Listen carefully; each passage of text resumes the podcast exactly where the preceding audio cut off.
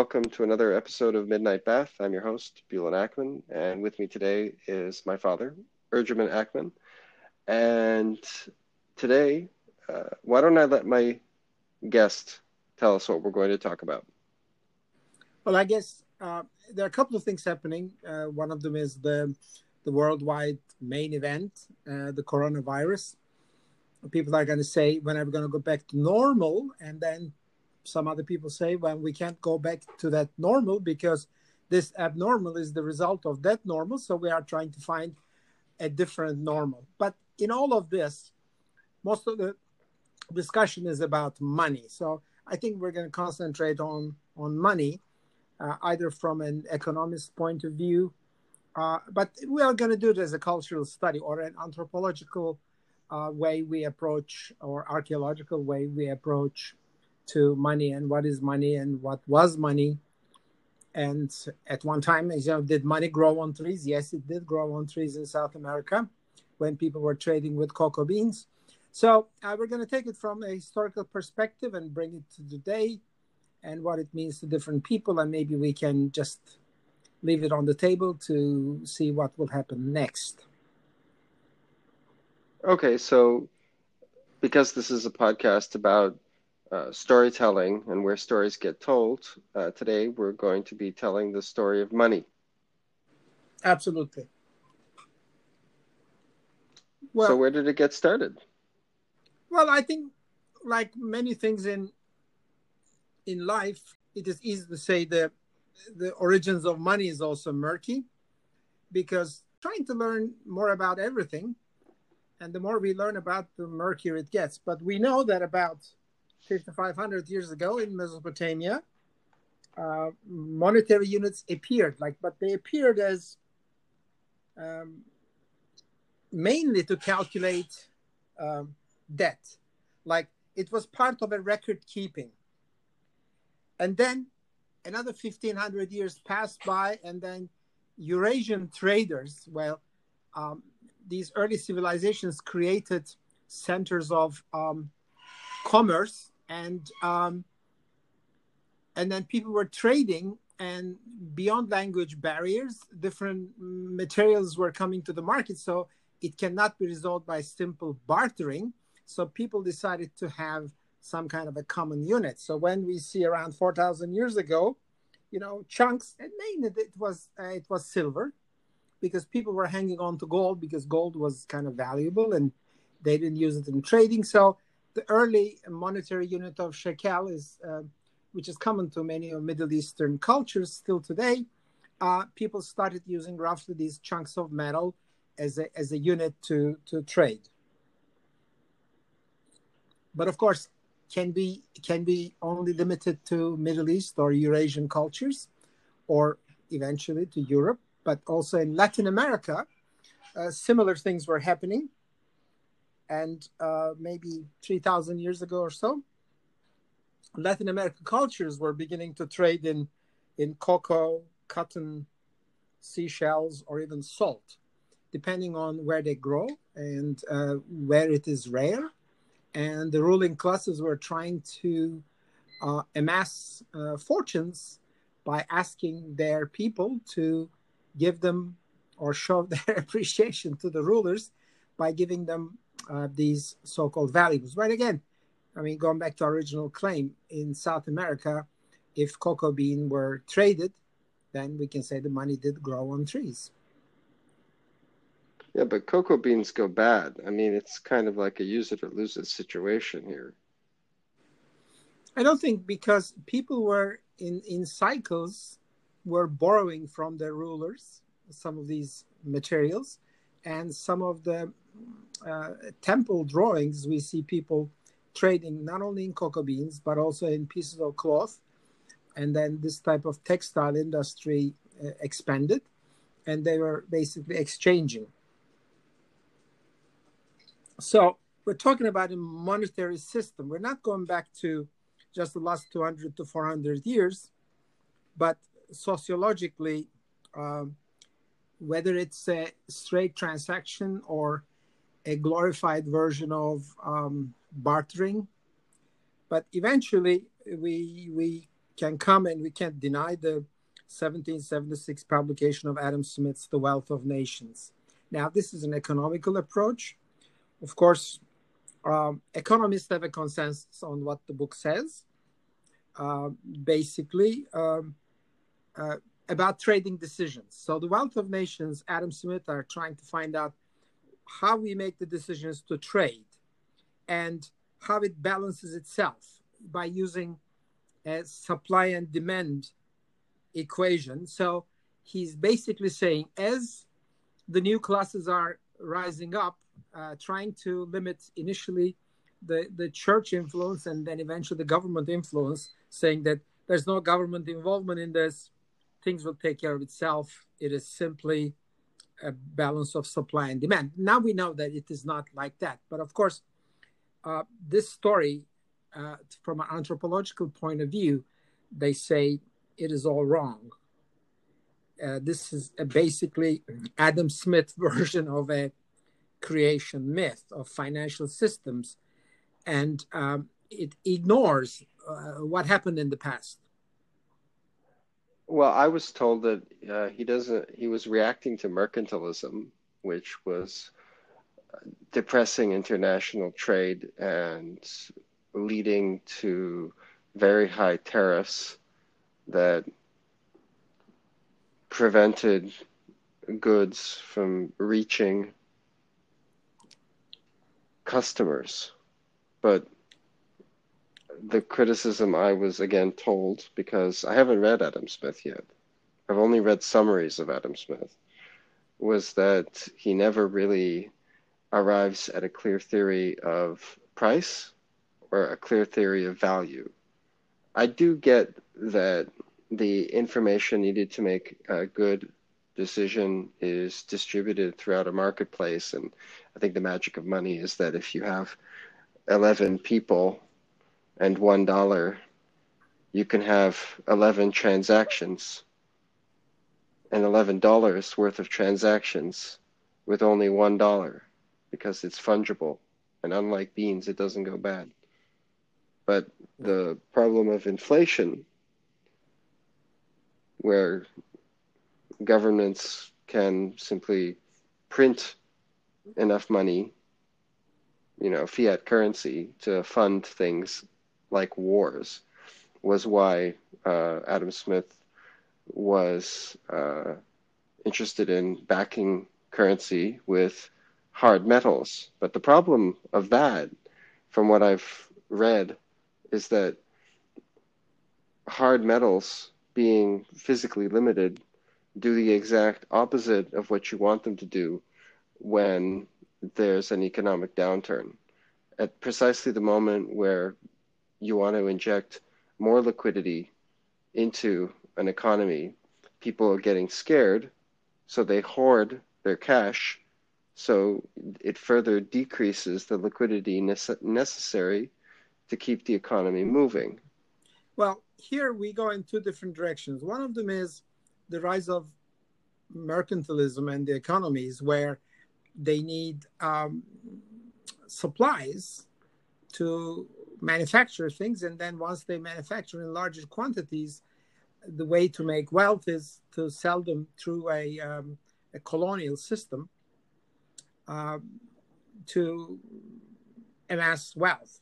I mean, we know this from India that they were bringing salt from England. They're not. They were not allowing the locals to to have uh, salt fields to make their own salt or trying to make their own fabrics. So they are selling them the fabrics, and it was illegal to make their own fabrics. And you know, we see Gandhi making a little bit of salt and also trying to do some uh, some you know spinning some thread and things like that. But that's where the anthropologists and the uh, archaeologists uh, find flaws in uh, what Adam Smith was saying because he's totally disregarding what happened before. And in their in their mind, it is not about supply and demand, but it was a tool of the governments to pay off public work debts and to collect taxes. So having this common common unit, even in you know small scale societies, uh, debts mean obligations to to other people like simply uh, when they were giving their daughters away with some wealth attached to sending her away to a new family, they would expect this family to send them in reciprocity another daughter with some wealth attached. So they balance the books that way. But this is like there's no cash needed at the point.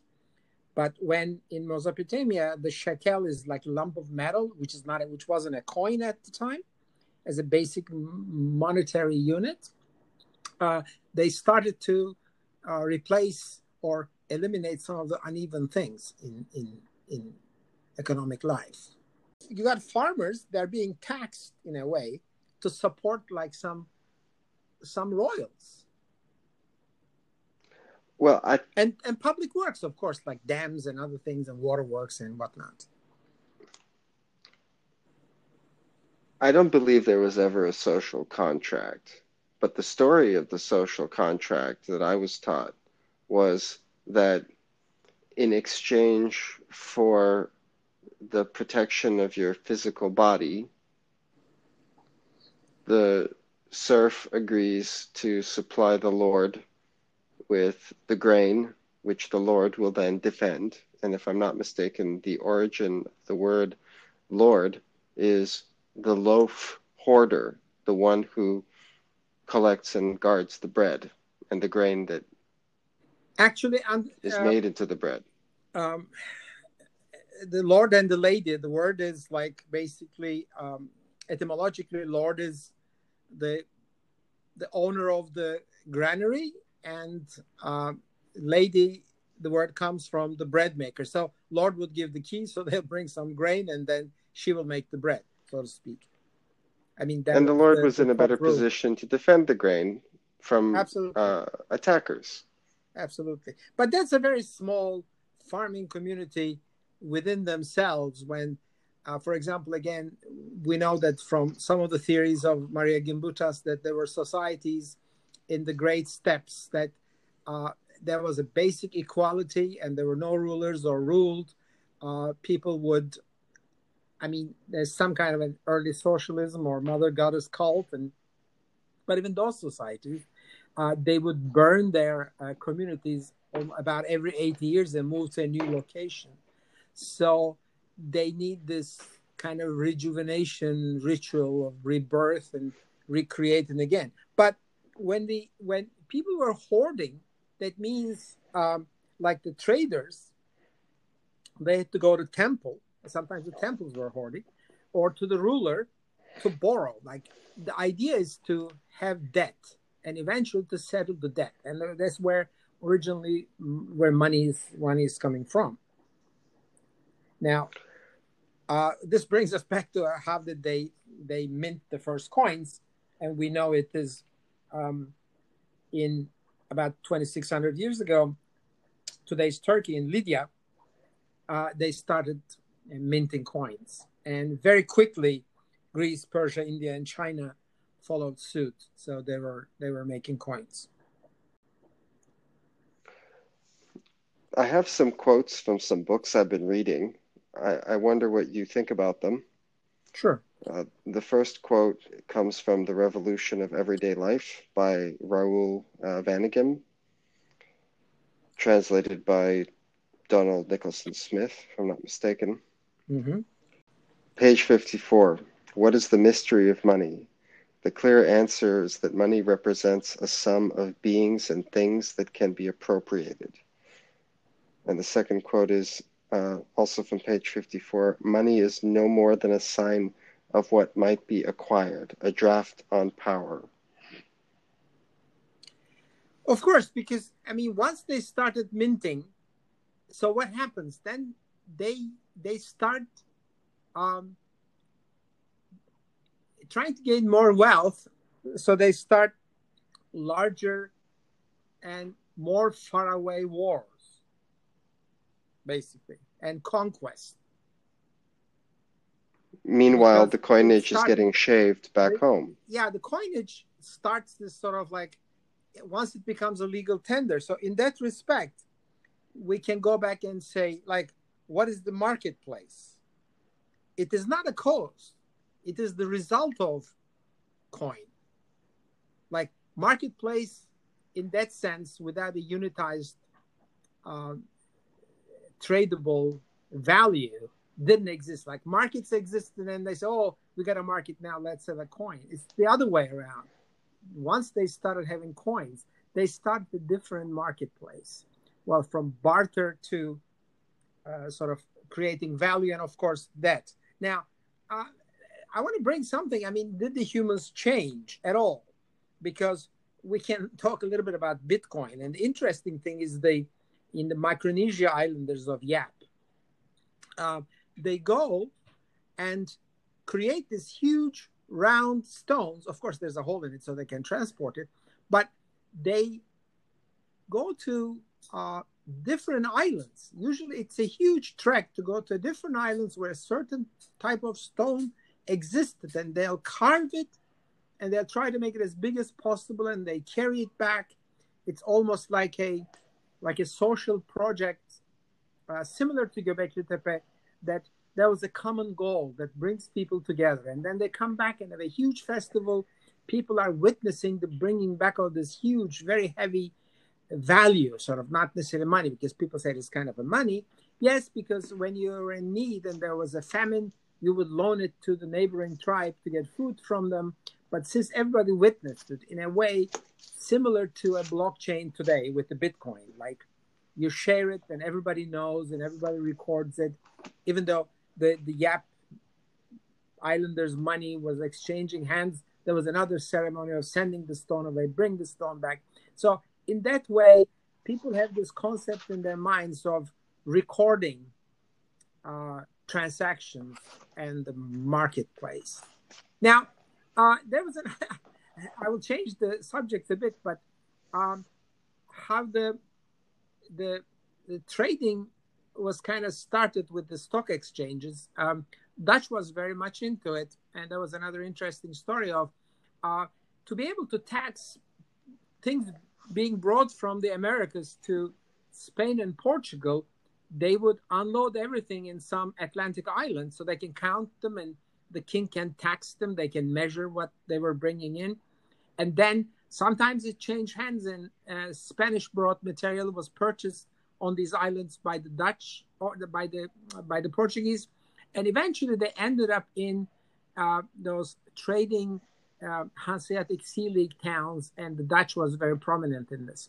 So they would bring these goods, and uh, the way the city plan shows that there were many sort of central locations where people could load up the stuff in one area for for timber and the other area. Then eventually they brought in turkeys to sell in certain parts of the town, but they were making such a big noise and they were basically shitting all over. So the Dutch honestly, honest, honestly, we can't we better trade this item without seeing it.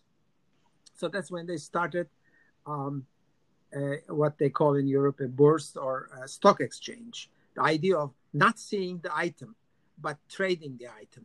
So this uh, this noisy bird is another way that money and the way we uh, trade with money or the way we create wealth with money in through stock exchange sort of started also.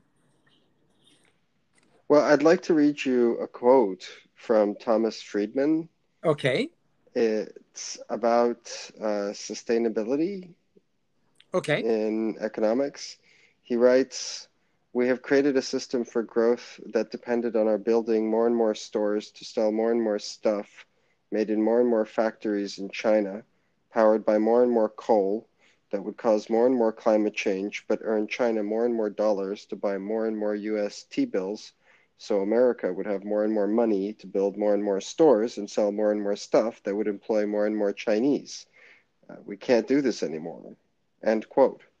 Well, we can't do this anymore because, first of all, uh, again, going back to our original starting point, the, the coronavirus and what will happen next, uh, people were sold on um, global trade. They were told that, guys, you must wait a little bit we're going to create a different kind of wealth through global trade and let us do it it's going to trickle down to you and then that experiment somewhat failed which was started with the mercantilism and they were trying to get the developing countries to get a move on this but it is not trickling down. So we have to trade a little bit differently. So I think even though uh, it, it looks crazy, but uh, you know Trump's idea of like let's manufacture things here is making to a certain extent some sense. Because a lot of nations are trying to manufacture locally.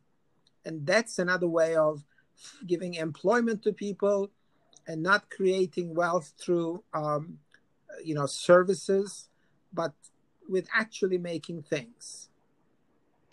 Well okay but when you try to grow grapes in scotland you can do it but it's going to be 30 times more expensive than growing grapes in france Okay. Wouldn't well, it be better for Scottish wine drinkers to trade something they can absolutely produce now, easily, know, like uh, wool? For example, the Dutch were among the, the biggest traders in oranges.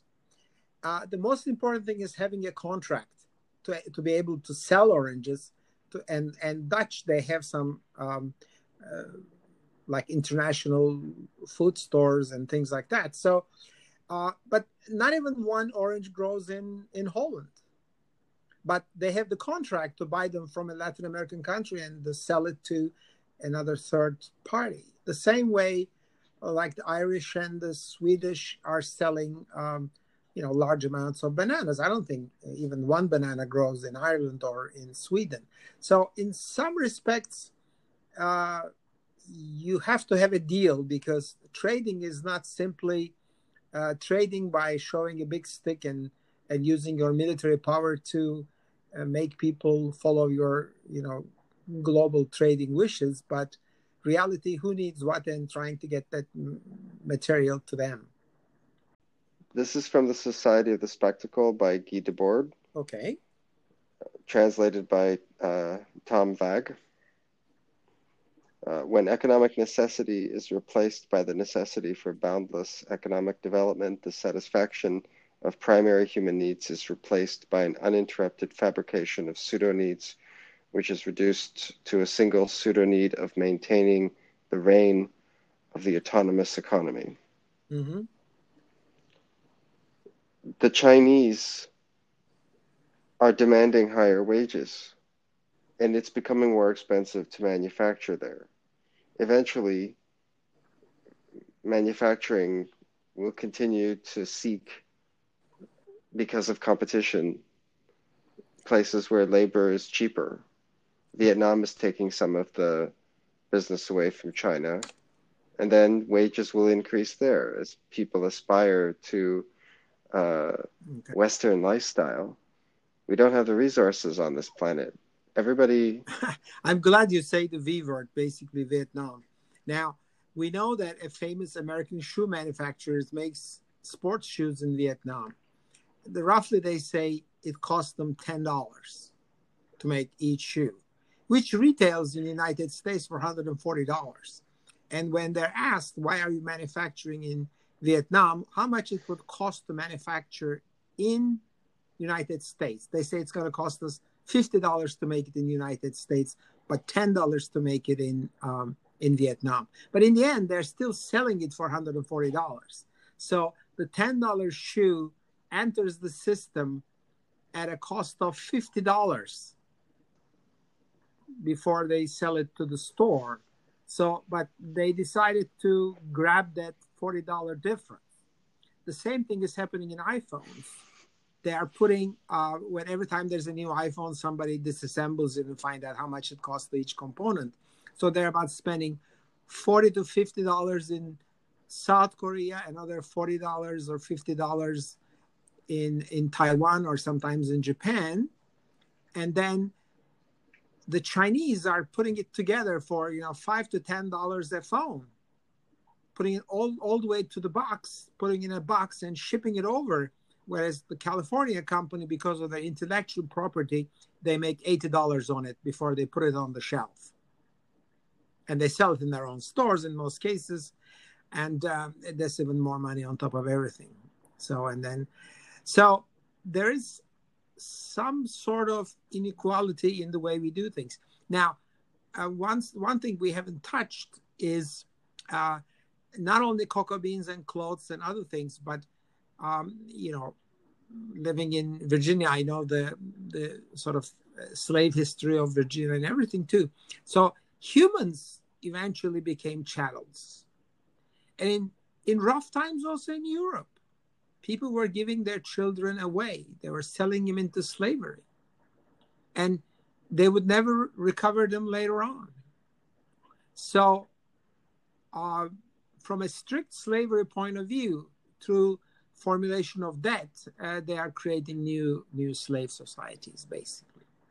So it's not only the money, but humans as money, or humans as chattels, or humans humans as as capital is something uh, we still experience under a different guise. So then, like on the one hand, it sounds like you agree that money is just a representation of what can be appropriated. On the other hand, I used to teach children in workshops that money is a decision, and that's all it is. It's the power to make decisions. If you have money, you have power. But maybe it's not power anymore. There were two recent news that really intrigued me. One of them was the famous marshmallow test, where children were holding on and not getting the marshmallow, not eating the marshmallow. So I can the second one.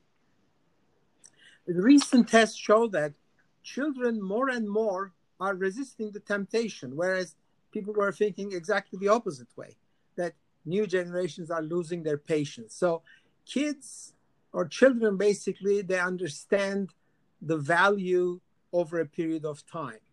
But money, it's not only money, it's information. And some of the um, social media companies looked into what they were doing by spreading the social media. They realized that people using the social media to find attractiveness or more clickability, they were trying to talk about opposing ideas. So the social media is causing fragmentation of the society and splitting the society into camps and a very hardening attitude. So we're not only trading in with money, but we are trading in um, sort of data. We are trading in in social media and the power of that. More and more people are saying even forget money and trading. We can't even run elections without the impact of these kind of um, power structures. So we still discussed a lot of things. Uh, we, we might not have gone to the money's murky origins that much, but money also has a murky future. Whether it's a Bitcoin or not, it is like through social media witnessing uh, some change that is happening, and money is only um, one element of, of that trend.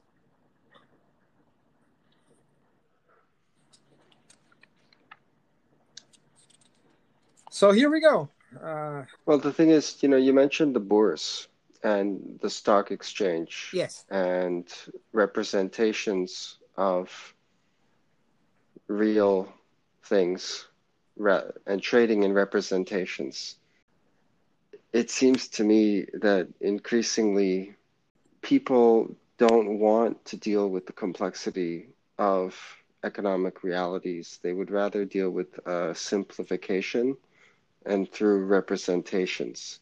Social media seems to be just another way to alienate people from themselves, from each other, from real work, which is confused with productivity, because in real work there is creativity, there is passion, there is effort that is an expression of the self, whereas productivity, an assembly line, Taylorism, time and motion studies, uh, Foxconn employees uh, jumping out of buildings because now they have nets to stop them from killing themselves. Uh, it, it's not the same thing. But Work even in, even in social media, reality and representation. In social media, there are out there people who are converting their social media success to currency. So even social media presence can be monetized So it's not different. Like creating value, no matter where it is, and trying to uh, sort of replicate it with units that can be traded or or value can be created out of anything from social media from bitcoin mining and and from actual mining and um, eventually um, we are not that far from early societies where they have this potlatch culture that uh, the chiefs would expect people to bring gifts they have this huge feast at, at the end of the feast people either grab the chief's property back, which was originally their property. So in some kind of a balancing act in some of these these early societies. I think now, again, ending it on that note, maybe uh, coronavirus is another worldwide uh, potlatch feast that uh, things were changing hands to create some kind of equality in the worldwide society. Well, it's funny you mentioned potlatch because the, uh, the Situationists, of which Guy was perhaps the most famous member, had four basic principles uh, the gift and the gift society, the potlatch, dérivé, and uh, détournement.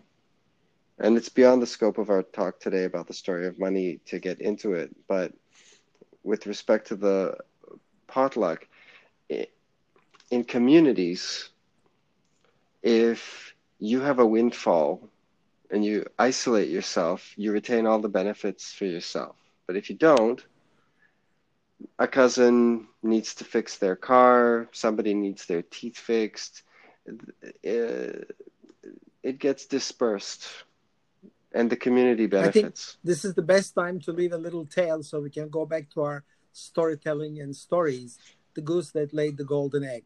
So we are dealing with an enormous sized global goose, and whether we get um, we allow this goose to lay an egg or we we end up uh, killing the goose. So uh, there's a lesson. Well, eventually the goose gets cooked.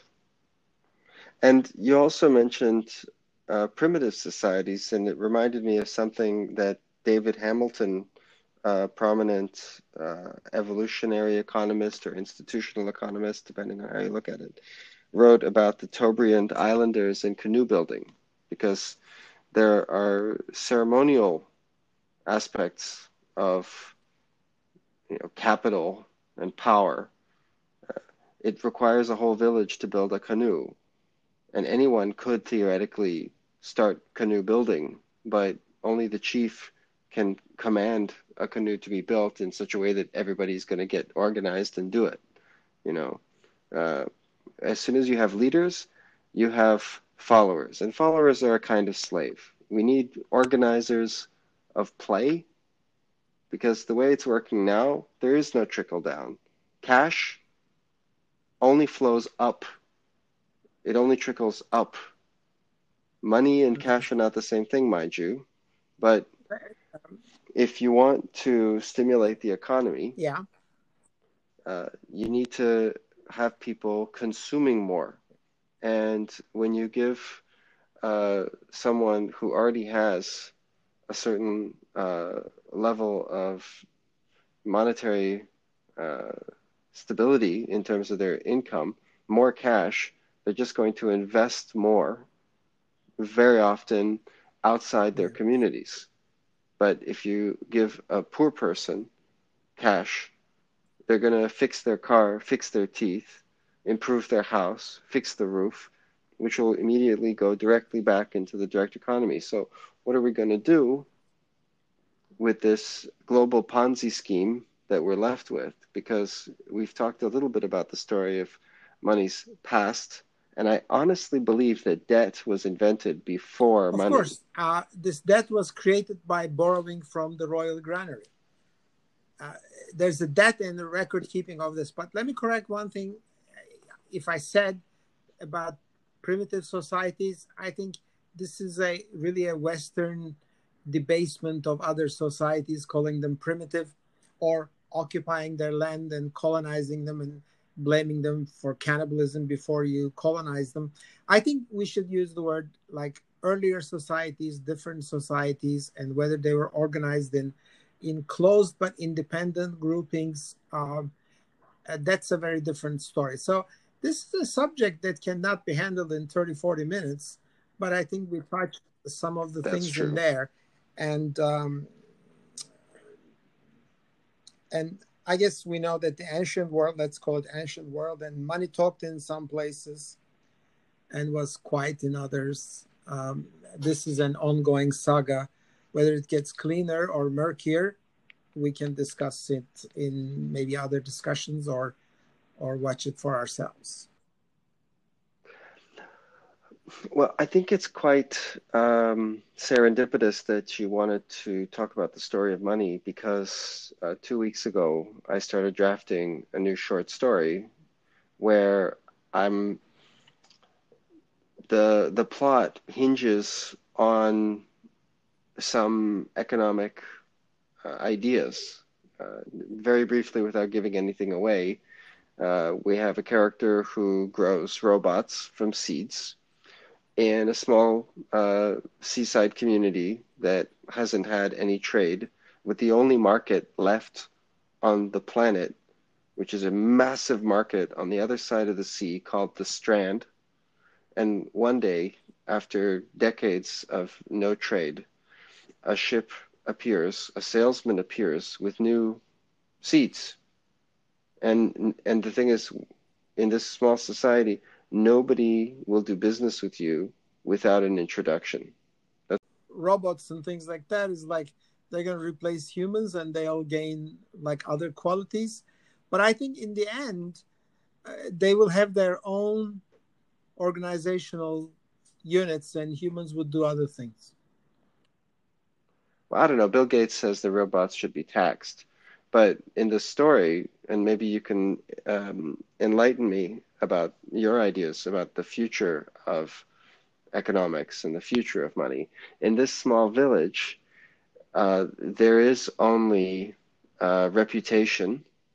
You don't. She goes to a cafe and drinks something, but uh, it's automatically through technology her reputation which pays for it. So it's uh, knowing people directly, and your reputation is how goods get exchanged. So the you know you're yeah. directly connected to the products of your work. Well that's exactly what i was and... saying when in some societies they would have the you know 5000 year old shekel so the money talked. And other society they decided to have a record of what's going on. So they didn't have money. They were quiet about it but still the relationship developed whether you replaced it in a very straightforward fashion. I, I still remember that in old times people would pay their rents by putting the check or the money in those days there was money in an envelope that they wouldn't touch the money. They would try to remove the idea of the money by enveloping it. So the relationship of humans and money and how they deal with their needs is uh, is very different in different different societies. Well, you see, that's the thing um, you know, when you're talking about early societies, I, I couldn't help but think of Neanderthals who were killed or died out, except for some interbreeding, of course. But I think maybe they were smarter than us because they were probably not exhausting all the resources and moving on to a new territory, but trying to maintain some kind of external homeostasis with their environment, which meant that they were outcompeted but this behavior of human beings is now a problem because, for example, in the future society that I'm, you know, trying to imagine, there are very few people left because. Go- in, in, you know, evolution is change. When you it's say evolution, going back change. to the the hominids rise in Africa, uh, is basically they had to rise up because they were kicked from the trees from their more stronger pre-hominid um, brothers. So they get up and go. So what will happen is uh, whether it's the Neanderthals moving to another area because there were no more berries in the bushes in those areas anymore.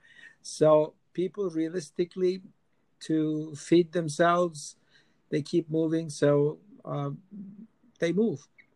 So that's what we're going to watch. Uh, large amounts of people move between nations and worldwide immigration or or or wealth exchange and now there's going to be a little pullback and in in the times of this pullback we realized that some people uh, some companies are not going to make it but they were um, not strong to begin with so this is the the last push for them but other companies would do better. And uh, people are trying to do things digitally. Initially replacing what they do in real life in a digital version but then um, in the end creating new things that people didn't do in real life that that was only possible in in a digital um, environment so there's going to be some development uh, through this, and um, I don't want to be predicting and prophesy that this is going to happen, that's going to happen too. But um, it's not going to be easy. But uh, this is not the only time that humanity experienced large scale uh, problems uh, like the Black Plague in Europe and and other things. So um, things will will change okay, they will change, but imagine two world wars, nuclear bombs on cities, the Spanish flu did not eliminate car culture and urban planning designed around roads in cities, which are horribly inefficient and terribly polluting. So, not to speak, to say nothing of restaurants and cafes and organized sports and all of these things are in, incredibly uh, waste generating. I mean, the amount of garbage produced just by uh, the automobile industry, restaurants, cafes, and sports stadiums is tremendous. And it's not gone away despite much greater shocks than this pandemic.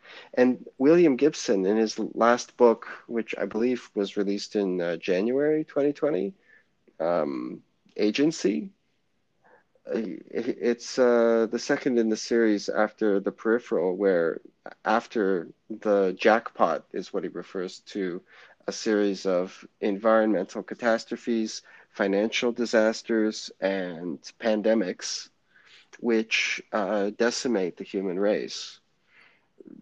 In economies are now managed by hyper intelligent artificial intelligences, and people um, live and work, but nobody has to produce anything. There are assemblers for that. It's, uh, I mean, when when you think about automation, I think there's only one company in the world that manufactures the bulk of the controllers. I think it's called uh, Fanuc. Uh, correct me if I'm wrong. Go ahead. But the the story I'm trying to write about money in the future is an alternative to William Gibson's, one where the climate really did fail and uh, global economy really did collapse and, and how humans have created a new pattern and having that pattern disrupted by the arrival of a trader into a society that hasn't had outside business for like 50, 60 years. And how do you see the future of money and, and trade and business beyond the short term? Because, you know, the golden age of Hollywood happened to you know greater or lesser extent because the smaller multiplicity of uh, companies couldn't uh, continue to operate after the Spanish flu. Most of them went under. The few that remained uh, were the seeds of yeah, the golden think, age. Uh, apart of Hollywood. from the Hollywood, I mean, Hollywood always like flying down to Rio's before Americans were interested in uh, sort of colonizing Latin America and everything. It's it walks hand in hand. But this is maybe the way we can end. This is the way we started it by going back to Adam Smith. I think uh, eventually uh, there is going to be a supply and demand issues. Now, how much government involvement is going to be in it? Nobody knows. Uh, like Italians are resisting, but uh, South Koreans are accepting. South Koreans are accepting uh, their phones to have um, an, an app that will follow them so that they can stay away from contagion. So we don't know how much the government is going to be involved or whether it's going to create new uh, dictatorships or not, or people who control the data became uh, dictators of data, or uh, supply and demand can give people, if there's less demand, there'll be less supply, and there's a quietening of this sort of uh, economic bubble is a good thing or not. So I think uh, we can discuss these, and uh, maybe in the next next time we get together, we talk about uh, money and folklore. Huh?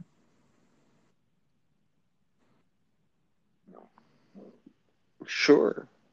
Well, in real life, large empires they had to use some kind of a unit because if somebody was growing grain uh, thousands of miles away, you cannot tax them by taking their grain. You have to take something else. There has to be a certain flow of a certain value to the center. So that's what I think money does. Uh, whether everybody has some little bit of money and they they barter or trade. Basically, today we use money to buy things and do things. is no different than bartering.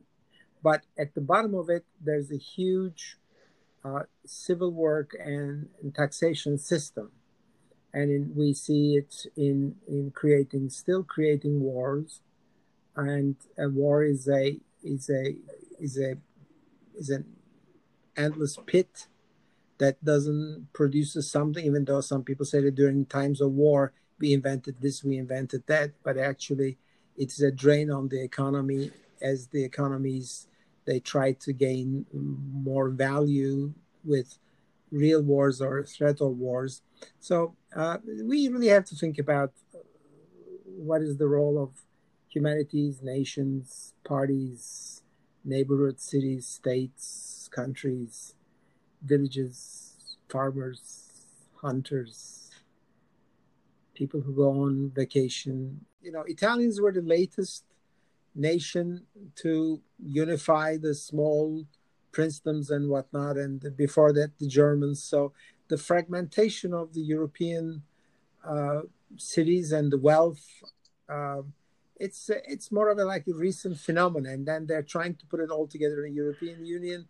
So whether it's about whether it's an issue of making decisions in larger units or allowing people to stay in smaller units and and creating a more direct um, democracy or decision making or the power of the local local trading. I don't know. It's it's it's an open subject. It has pros and cons like everything else. And we don't want a, a total status but the dynamics of existence would create sometimes um, an imbalance towards something, but eventually through intervention or, or human behavior, which which varies a lot, can can correct some of these things.